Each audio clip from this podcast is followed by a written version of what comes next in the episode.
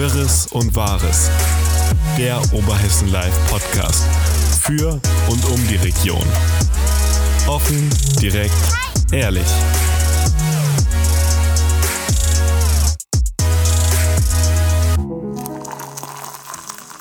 Liebe Zuhörerinnen und Zuhörer, willkommen hier beim O L-Podcast Wirres und Wahres aus der Redaktion. Mein Name ist Luisa und bei mir sitzt wie immer Thorsten. Hallo zusammen.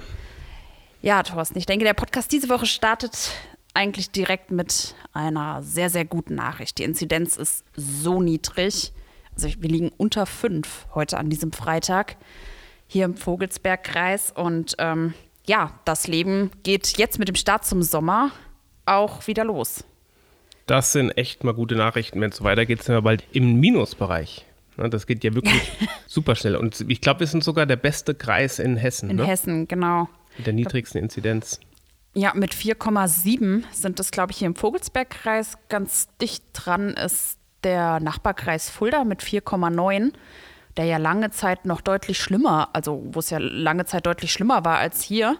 Also es sind auf jeden Fall sehr gute Nachrichten und ja, passend zu dem guten Wetter jetzt aktuell oder was jetzt zumindest Ende der Woche angefangen hat. Das Freibad hat wieder aufgemacht oder die Freibäder in der Region. Hier in Alsfeld hat es heute wieder geöffnet. In der Region beispielsweise in Lauterbach haben es schon länger wieder offen. Ja, es sind gute Nachrichten und mehr brauche ich dazu jetzt eigentlich auch nicht sagen, bevor ich mich nee, weiter verhaspel. Was, was, da gibt es eigentlich nicht mehr zu sagen. Es ist toll, wir freuen uns und wir genießen das Wetter und das Leben und selbst die Bäume fangen an zu blühen mittlerweile alle. Also es ist wirklich ja, was schön den als, Heuschnupfenmenschen. Ja, das stimmt, da habe ich auch wirklich mit zu leiden. Aber man meint fast, es wäre nie was gewesen, wenn die Masken nicht wären noch im Alltagsleben. Ne? Das ist verrückt, wie schnell das irgendwie aus den Köpfen ist. Ja, und jetzt braucht man teilweise halt nicht mal mehr die Tests. Bis auf in der Innengastro beispielsweise braucht man ja für draußen oder so ähnlich, braucht man keine Tests. Also von daher, ja, könnte äh, man könnte das Gefühl haben, es wäre nie irgendwie was gewesen. Aber dahin steuert ja auch irgendwie aktuell alles, weil ich glaube, eine Nachricht von dieser Woche war unter anderem auch, dass die hessischen Impfzentren geschlossen werden sollen. Das hat das Land entschieden, weil die Bundesförderungen auslaufen. Das war auf jeden Fall auch eine Nachricht, die insgesamt auch den Vogelsberg bewegt hat, weil auch hier im Vogelsberg wird dann das Impfzentrum schließen. Also es wird ja verschieden gesehen. Die einen finden es gut, die anderen nicht so gut. Aber man muss sagen, das ist so ein Stück weit ein Signal der Normalität. Ich meine, es wird ja weiter geimpft, aber dann halt von den Ärzten. Gut, das war ja schon von Anfang an diese ganze Diskussion, die Hausärzte, die von Anfang an gesagt haben, hey, warum habt ihr uns nicht viel früher ins Boot geholt? Wir impfen schon seit Jahren, wir können impfen, wir kennen unsere Patienten. Da ist ja auch immer wieder die Diskussion über diese starre Priorisierung, die hier in Deutschland stattgefunden hat, wo sich viele Hausärzte klar positioniert haben und gesagt haben, Mensch, ne, es gibt äh, Leute, die vielleicht nicht zur Priorisierung gehören, die wir dann nicht impfen durften, obwohl sie vorerkrankt sind oder sonstiges, gehören aber einfach noch nicht zu dieser Priorisierung. Das waren ja alles so Themen, die wir ja in den letzten Monaten ziemlich häufig diskutiert haben. Und jetzt äh, kommt es halt wieder dazu, dass die einen sagen, wie unter anderem auch unser Landrat, der sagt, dass es eine Fehlentscheidung ist, die Impfzentren zu schließen. Die anderen sagen, hey, das ist super teuer. Das verschluckt ja auch natürlich enorm viel Geld. Ja, und es bindet ja auch Kapazitäten von, in dem Fall, der Hessenhalle. Nicht nur, ich meine, nicht nur die Hessenhalle, sondern auch die Ärzte und die Apotheker und die... Ja, und das Personal. Und wir müssen natürlich jetzt auch nicht nur diese temporären Strukturen, die geschaffen wurden, da irgendwie aufrechterhalten, sondern wir müssen ja wirklich das in unser Leben integrieren. Und wenn ich jetzt zum Beispiel, ich war die Woche öfters in der Stadthalle, da das Testzentrum sehe, bei aller Normalität oder gefühlten Corona ist weg, da sind noch sehr viele Menschen zum Testen, was ja eigentlich gut ist. Weil es ist nämlich in dieser Normalität, die wir gerade beschrieben haben, Teil geworden.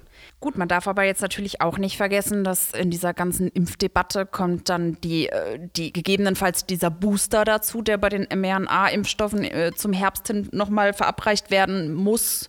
Dann ähm, sind ja noch lange nicht alle geimpft, dann jetzt... Äh, ja gut, wir, die haben ja auch über September gesprochen, nicht über jetzt. Ne? Also bis September ist ja noch eine Weile hin. Das sind noch, was haben wir denn jetzt? Juli, August, September, das sind noch drei, vier Monate. Also Juni fast komplett. Es könnte aber knapp werden, wenn man sich überlegt, ja. dass alle naja. Priorisierungen jetzt äh, oder dass jeder geimpft werden kann, was natürlich erstmal gut ist. Wenn man da nicht so ein bisschen auch aus dieser Starre rauskommt, dass es nur bei den Arztpraxen ja. geht. Das ist zum Beispiel so eine Sache, da fehlt es mir so ein kleines bisschen an Kreativität irgendwie. Also wenn ich das manchmal im Fernsehen sehe, in Großstädten oder sowas, Die gehen einfach auf die Straße. Und ja, vielleicht wird ja sowas kommen. Die Ankündigung jetzt war ja erstmal, dass diese riesigen Impfzentren geschlossen werden. Wer sagt denn, dass es nicht vielleicht in Zukunft, ist ja genau das gleiche wie das Testzentrum in der Stadthalle. Auch das kann da ja nicht ewig sein, sonst können wir auch die Stadthalle nie wieder nutzen. Also vielleicht wäre wirklich so eine mobile Anlauf, also muss vielleicht nicht unbedingt dieses riesengroße vielleicht, Ding sein, aber so eine mobile Anlaufstelle. Vielleicht gibt es auch ein Impfzentrumchen irgendwo in irgendeiner normalen Immobilie, wo ja. man einfach sagt, wie so ein Gesundheitsamt oder sowas, fährt man halt ins...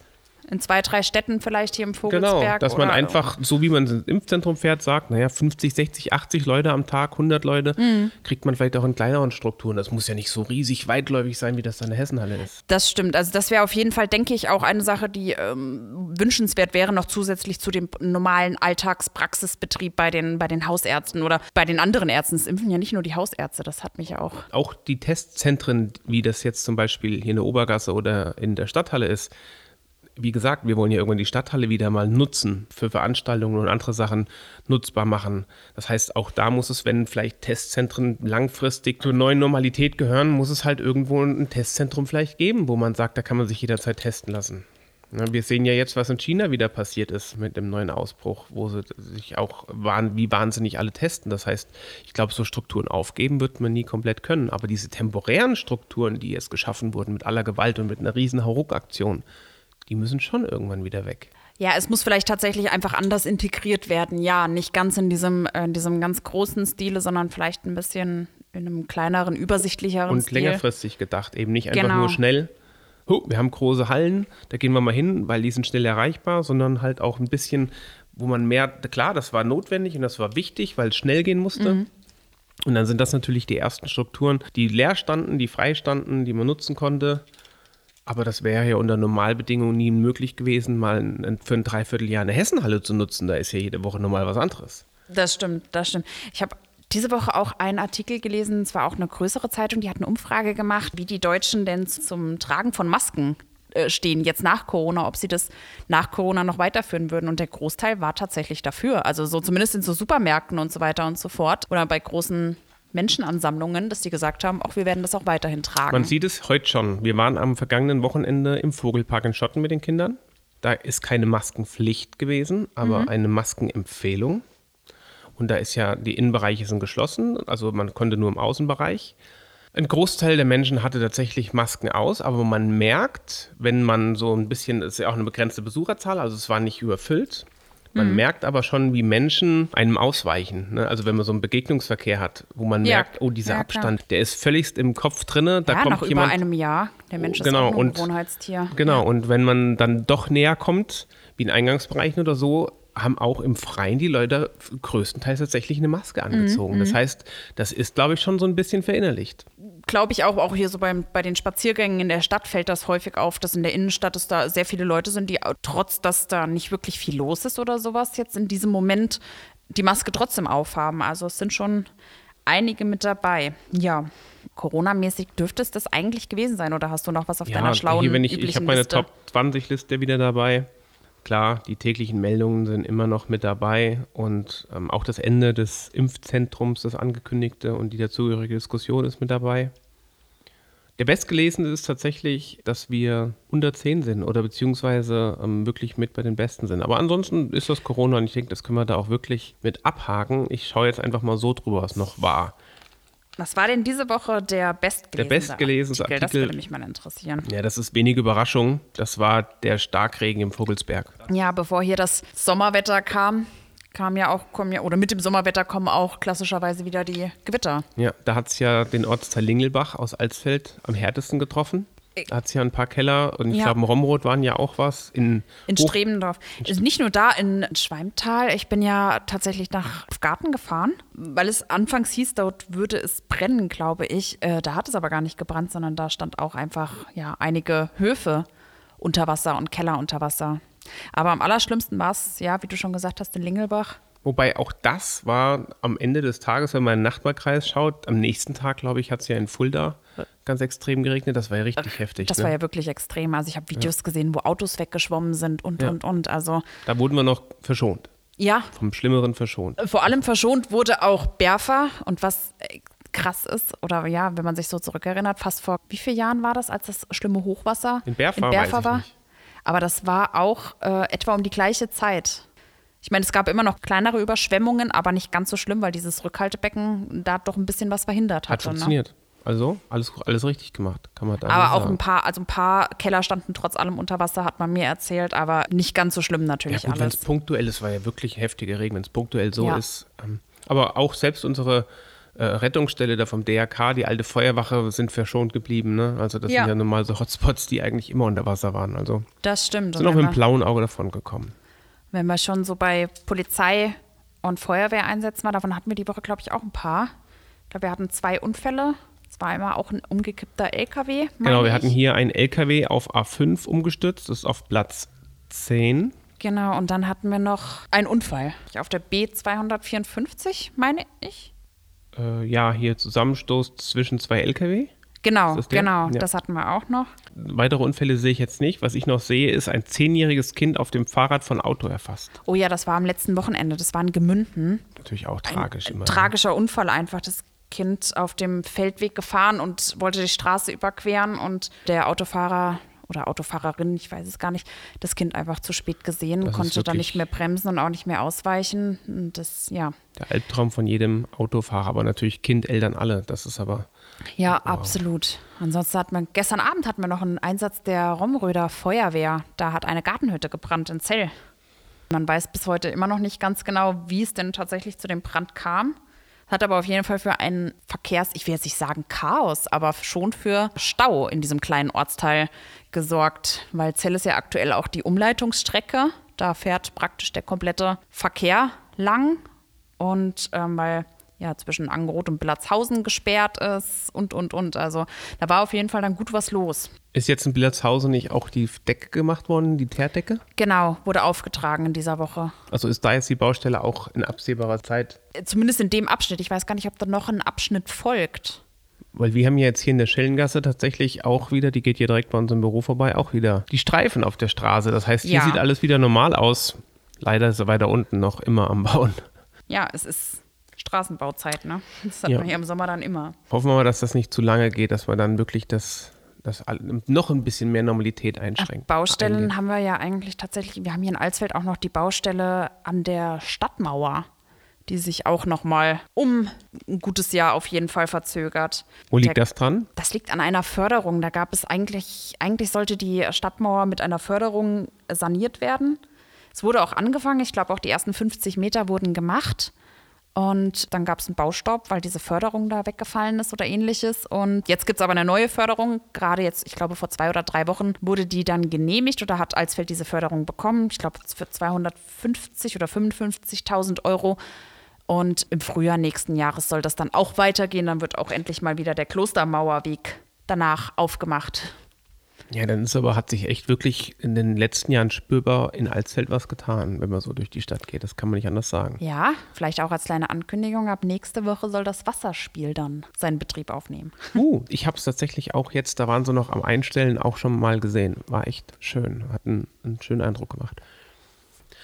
Einzig dann hatte ich gerade die Woche ein Gespräch mit der Inhaberin vom Pranger, die natürlich ein bisschen traurig ist, weil dann die Baustelle in die Obergasse ah, zieht. Ja, stimmt. Das zieht dann ja da um den Schwemmerbrunnen hin. Mhm. Das heißt, jetzt gerade, wo sie natürlich aufmachen kann nach Corona, kriegt sie die Baustelle vor die Tür. Das ist schade. Ah, das ist ärgerlich. Ja, natürlich aber sehr gut, ärgerlich. Auf, da, aber da steckt man nicht drin. Das muss nee. halt gemacht werden. Und auf der anderen Seite, der Kartoffelsack freut sich, weil die Baustelle da jetzt noch ist und der dann ja mhm. im Juli eröffnet. Ne? Aber so ist das mit den Baustellen. Wer davon betroffen ist. Aber vielleicht ist, wird es irgendwie eine Möglichkeit geben, dass trotzdem die Außengastronomie vielleicht ein bisschen bestimmt. irgendwie anders, ich meine, da ist die Stadt ja schon auch immer dabei, dem Gewerbe oder den Unternehmen da zu helfen und Schauen wir mal. irgendwie nach Lösungen zu finden. Also wer weiß, vielleicht gibt es irgendwie Außengastronomie, dass die nur ein bisschen vielleicht nach unten zieht oder ähnliches. Ich schaue mal auf meine schlaue Liste und möchte mal gerne über den zweitmeistgelesenen Artikel sprechen, auch wenn er noch indirekt oder auch direkt was mit Corona zu tun hat. Aber das ist ein Artikel zum Thema Corona, was gilt für eine Hochzeit, für den runden Geburtstag oder die Taufe? Weil das ist, glaube ich, eine Frage, die sich wirklich viele Menschen stellen. Ja, Ja. Kannst du da ganz kurz mal in drei, vier Worten sagen, wie ist es? Darf ich jetzt heiraten, feiern, taufen? Genau, also ähm, da, das kann man schon machen, ganz genau, sobald, äh, solange die beispielsweise die D G Hs oder sowas geöffnet haben. Manche D G Hs haben ja gar nicht geöffnet, das obliegt ja dann natürlich der Kommune selbst. Aber man kann auch Hochzeiten feiern, man kann auch Geburtstage feiern. Gibt es da Personenbeschränkungen? hundert, genau. hundert. Also das, das äh, tritt ganz normal nach den Veranstaltungsgrößen wird es äh, berechnet. Aber das gilt nur für den Bereich, der mit Gastronomie, also wenn man beispielsweise in der Gastro feiert, dann ist es möglich. Aber feiert man, glaube ich, privat, dann ist es nicht möglich mit hundert okay. Leuten. Weil hinter all dem muss natürlich ein vom Gesundheitsamt genehmigtes Hygienekonzept stecken. Klar. Also das, so viel sei gesagt, also so ganz ohne Einschränkungen ist das auch nicht also möglich. Also das heißt, sowohl Taufen als auch runde Geburtstage in Gastronomiebetrieben, vielleicht sogar bei gutem Wetter im Biergarten von Gastronomiebetrieben möglich. Genau. Privat wahrscheinlich auch zu Hause, aber größere Veranstaltungen dann größere Veranstaltungen Genehmigung. Also ja, gut, wenn aber größere Veranstaltungen macht man ja auch nicht zu Hause im Garten. Nicht. Naja. Ja, in der Regel nicht, aber. Okay, ja. Ich schau mal weiter. Ähm, es war ja wirklich eine Woche, in der wieder ein bisschen mehr passiert ist, wenn ich das hier so ja, sehe. Ja, wir hatten auch. Ähm, Falschmeldungen über vermeintliche Pferdediebe im Vogelsberg. Da habe ich zweimal auf meiner Liste stehen. Ja. Die Geschichte. Das war ja die Story, dass da ein unbekannter ausländischer weißer Bus oder sowas rumgefahren genau, ist und gesehen wurde an vielen Pferdekoppeln. Genau, genau. Und da im Netz in erster Linie die Leute dazu aufgerufen haben, die Polizei würde nach Informationen oder würde die Menschen, Männer suchen oder was weiß ich. Also prinzipiell, Polizei sagt auch jetzt im Nachhinein immer noch, wenn den Pferdebesitzern etwas auffällt, sollen sie sich gerne bei der Polizei melden. Die Ursprungsmeldung betraf, glaube ich, den Raum Fulda. Hier bei uns ging es jetzt äh, um den Bereich Eifel und Berfa im Vogelsberg. Die Polizei ist dem auch nachgegangen, hat auch äh, Personenkontrollen gemacht, also hat die Personen kontrolliert, konnte aber bisher da irgendwie keine Hinweise auf irgendwelche möglichen anstehenden Diebstähle oder ähnliches finden. Fakt ist, die Leute auf, äh, in den sozialen Medien sagen, sie hätten beobachtet, wie diese Menschen die Pferde fotografieren oder ähnliches. Kann man jetzt so natürlich nicht ganz nachweisen, wenn man es selber nicht gesehen hat. Steht halt, ja, in dem Fall jetzt tatsächlich Aussage gegen Aussage. Oder was heißt Aussage gegen Aussage? Aber die Leute sagen, sie hätten das beobachtet. Die Polizei konnte, keine an, äh, konnte nichts finden. Falschmeldungen gab es aber nur diesbezüglich, dass es dass behauptet wurde, dass jemand verhaftet wurde. Und ja. Das stimmte nicht. Ja gut, es ist ja auch, ich sag mal, äh, natürlich ist es merkwürdig, wenn jemand Pferde fotografiert. Ja, ähm, irgendwie gerade schon. wenn er, wenn also die gleiche Person mit, mit irgendwelchen ausländischen Kennzeichen auch noch, der nicht aus der Region ist und da spazieren geht oder sowas, meint, verschiedenste Pferde zu fotografieren. Aber eine Straftat an sich ist es ja noch nicht. Aber man sollte natürlich trotzdem die Augen offen halten, ne? Dass da genau. nicht wirklich das, vielleicht. Das sagt die Polizei auch weiterhin oder appelliert auch an die Pferdebesitzer. Also wenn sie irgendwie was Ungewöhnliches an den Koppeln beobachten oder so weiter, sollen sie sich natürlich gerne äh, weiterhin bei der Polizei melden. Okay. Ja, gehen wir mal zu äh, Artikel Nummer vier. Wir haben diese Woche erstmalig unter den Top vier Artikeln drei Nicht-Corona-Artikel. Das uh. ist echt. Es geht so langsam wieder los. Ja. Artikel Nummer drei, nee vier. Aktivistin-Prozess. Genau. Man sah ihr wirklich den Hass in den Augen an. Genau, also es ging weiter in, den, äh, in dem Prozess um die ähm, Körperverletzung gegen und Widerstand gegenüber den Polizeibeamten, ähm, wo eine Aktivistin hier vor dem Alsfelder Amtsgericht steht, die bisher immer noch unbekannt ist und die deswegen diese komische Abkürzung, ich glaube U W P, un- unbekannte weibliche Person, trägt. Da ging es weiter, es war der zweite Sitzungstermin, heute, äh, oder nicht heute, sondern am Dienstag war der. Der ging tatsächlich den ganzen Tag, also es hat sich unglaublich gezogen. Ich glaube von neun Uhr morgens und Alina kam, glaube ich, um halb fünf. Und es war ja wirklich, wieder. ich habe also, Alina, weiß ich nur noch, mit einem Satz hier dann geschrieben, war es wirklich so absurd, wie es sich liest? Und ich sagte ja. Also, ja, es gab drei Zeugenvernehmungen. Das die waren, ewig gedauert haben wohl, ne? Was mitunter daran lag, dass der Verteidiger alles haargenau irgendwie wissen wollte, ob der Handschuh, den die Aktivistin benutzt hat, aus, keine Ahnung, Plastik war oder aus Baumwolle oder äh, auf jeden Fall Fragen gestellt, die man einfach so unmöglich teilweise beantworten kann. Also das hat das Ganze total verzögert. Dann gab es, ich glaube, nach zwanzig Minuten oder sowas, sagte Alina, gab es schon die erste Unterbrechung. Dann gab es ständig Sitzungsunterbrechungen. Letztendlich ist es dahin gemündet, dass die Staatsanwältin Fischer einen Antrag nochmal gestellt hat, dass die Angeklagte nochmal einen Sicherungsverteidiger bekommt, ähm, was ja letztendlich eventuell darauf hindeuten lässt, dass man nicht ganz sicher ist, ob der derzeit beschäftigte Anwalt das Beste für die Mandantin rausholt. Also es ist sehr, sehr, sehr, sehr Ja, wirr. Ich glaube, das ist auch einfach eine Sicherheit, sich da abzusichern, dass eben nachher nicht irgendwelche Verfahrensfehler oder sowas aufgerufen werden können. Ne? Das oder ist durchaus auch nochmal damit denkbar. Es ist ja ganz offensichtlich, wirkt es ja so, als reizt man da das System aus. Also ich bin wirklich gespannt, wie das weitergeht. Ich, nächste Woche sind zwei Termine angesetzt, Dienstag und Mittwoch. Also ich gehe mal davon aus, dass Alina Dienstag und Mittwoch nicht im Büro sein wird, sondern den ganzen Tag im Gericht sitzen wird. Und Donnerstag dann wahrscheinlich nur noch Konfuzius im Kopf hat. Höchstwahrscheinlich, ja. ja. Das bleibt auf jeden Fall spannend, weil ich finde das auch wirklich spannend zu sehen. Ich meine, ich, wenn ich korrigiere mich, wenn ich falsch liege, aber ich meine, es gab doch sogar einen Antrag, den einen Zeugen, der ja auch, weil er vom S E K ist, anonym aussagte und nicht A- veröffentlicht drei, wurde oder, oder unter mit, mit, mit mhm. Masken sozusagen, genau. dass er nicht da waren, aber natürlich bekannt sind, sonst hätten sie auch nicht geladen werden können. Und ich hm. glaube, da wurde ja sogar beantragt, den festzunehmen. Genau. Ne? Also das ist ja wirklich... Ja, das war, äh, ähm, das lag dann letztendlich daran, weil ja natürlich die ähm, ja, in U-Haft sitzende Aktivistin ja ihre Personalien nicht äh, bekannt geben möchte und so weiter und so fort. Und äh, sie ja immer, die, sie halt deswegen aus Fluchtgefahr immer noch in äh, U-Haft sitzt und dann ja, wenn die S E K-Beamten ihre äh, Identität nicht preisgeben, dann müsste man sie auch festnehmen. Also es war einfach, äh, es ist sehr, sehr wirr. Weißt du, was dadurch passiert? Bei mir zumindest? Die Aktivisten verlieren extrem an Glaubwürdigkeit. Ich kann das nicht mehr ernst nehmen. Also das es ist was, was, glaube ich, der Sache schadet. Es ist schon sehr schwierig. Also spätestens damit tun sie was. Es geht nicht mehr um die Sache. Ich denke halt irgendwie in einer gewissen Weise, natürlich, Protest darf nicht illegal sein. Also man muss protestieren können noch. Natürlich muss das Ganze, aber da geht es ja nicht um den Protest an sich. Das muss man ja auch unterscheiden. Das ist ja auch so eine Aussage, die die Aktivisten oft treffen, dass der Protest an sich nicht illegal sein darf, was an sich richtig ist, natürlich. Aber ähm, Hallo, da sie geht hat es versucht, nicht um den Menschen Protest. In fünfzehn Meter Ganz hohe genau. Höhe zu treten. Mit welcher Absicht wohl? Sie nämlich dazu genau. zu bringen, runterzufallen. Da geht es ja definitiv Und nicht mehr um Protest, zumindest nicht um äh, friedlichen Protest. Ähm, richtig. Der ja selbstverständlich weiterhin erlaubt und ist. Dann und dann zu versuchen, das Rechtssystem ad absurdum zu führen, und so empfinde ich das, erzeugt in mir genau das, ähm, das ist kein Respekt vor irgendwas. Und ja, gut, mit, das ist für die Sache schädlich aus meiner Sicht. Mit, bei, mit auf der Anklagebank, äh, ja also mit bei dem Verteidiger als Nebenkläger tritt ja, glaube ich, auch der äh, Jörg Bergstedt auf. Er ist ja auch jemand, der dafür bekannt ist, dass er sehr viel vor Gericht austrägt. Der Prozess ist noch nicht beendet. Ich gehe auch mal davon aus, es dauert tatsächlich noch ein bisschen. Also jedes Mal wieder können wir höchstwahrscheinlich mit Demos davor rechnen. Jetzt gab es natürlich auch wieder mal eine Baggerbesetzung in äh, Homberg oben. Gestern war das, glaube ich, am Donnerstag. Hat wieder eine Demo stattgefunden und da wurde wieder der Ausbau ein bisschen blockiert. Also ja, diese Autobahn steht noch nicht und ich sehe sie auch noch nicht stehen. Selbst wenn die Baustelle... Ja, aber die sind am Bauen. Also sind die schon ja, ja. am Aufbauen, okay?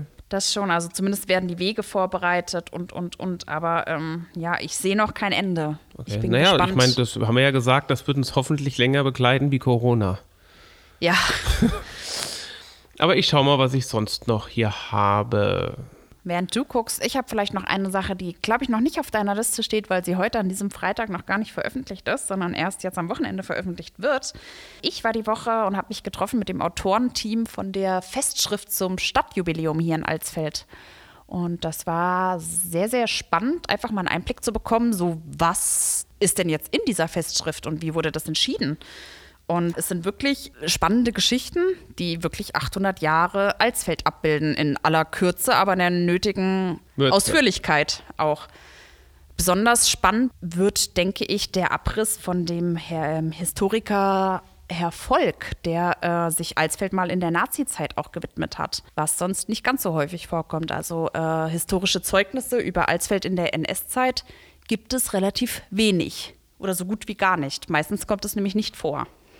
Ja, ist auf jeden Fall spannend. Im März nächsten Jahres soll das Ganze dann öffentlich vorgestellt werden, also diese Jubiläumsschrift. Das sollte man sich vielleicht ja. auf jeden Fall mal anschauen. Also ich denke, das sollte eine Pflichtlektüre für jeden Alsfelder sein irgendwie. Lektüre vor allem. Das war denen auch ganz wichtig, dass das nicht so ein, ja, so ein Buch so ein ist. Ein Historienbuch. Was im, das, es soll auch kein Buch sein, was einfach nur im Bücherregal steht, sondern es soll eins sein, was auch wirklich gelesen wird. Das ist den, den Autoren wirklich wichtig, die da echt eine Menge Zeit reingesteckt haben. Ja, freue ich mich jetzt schon drauf.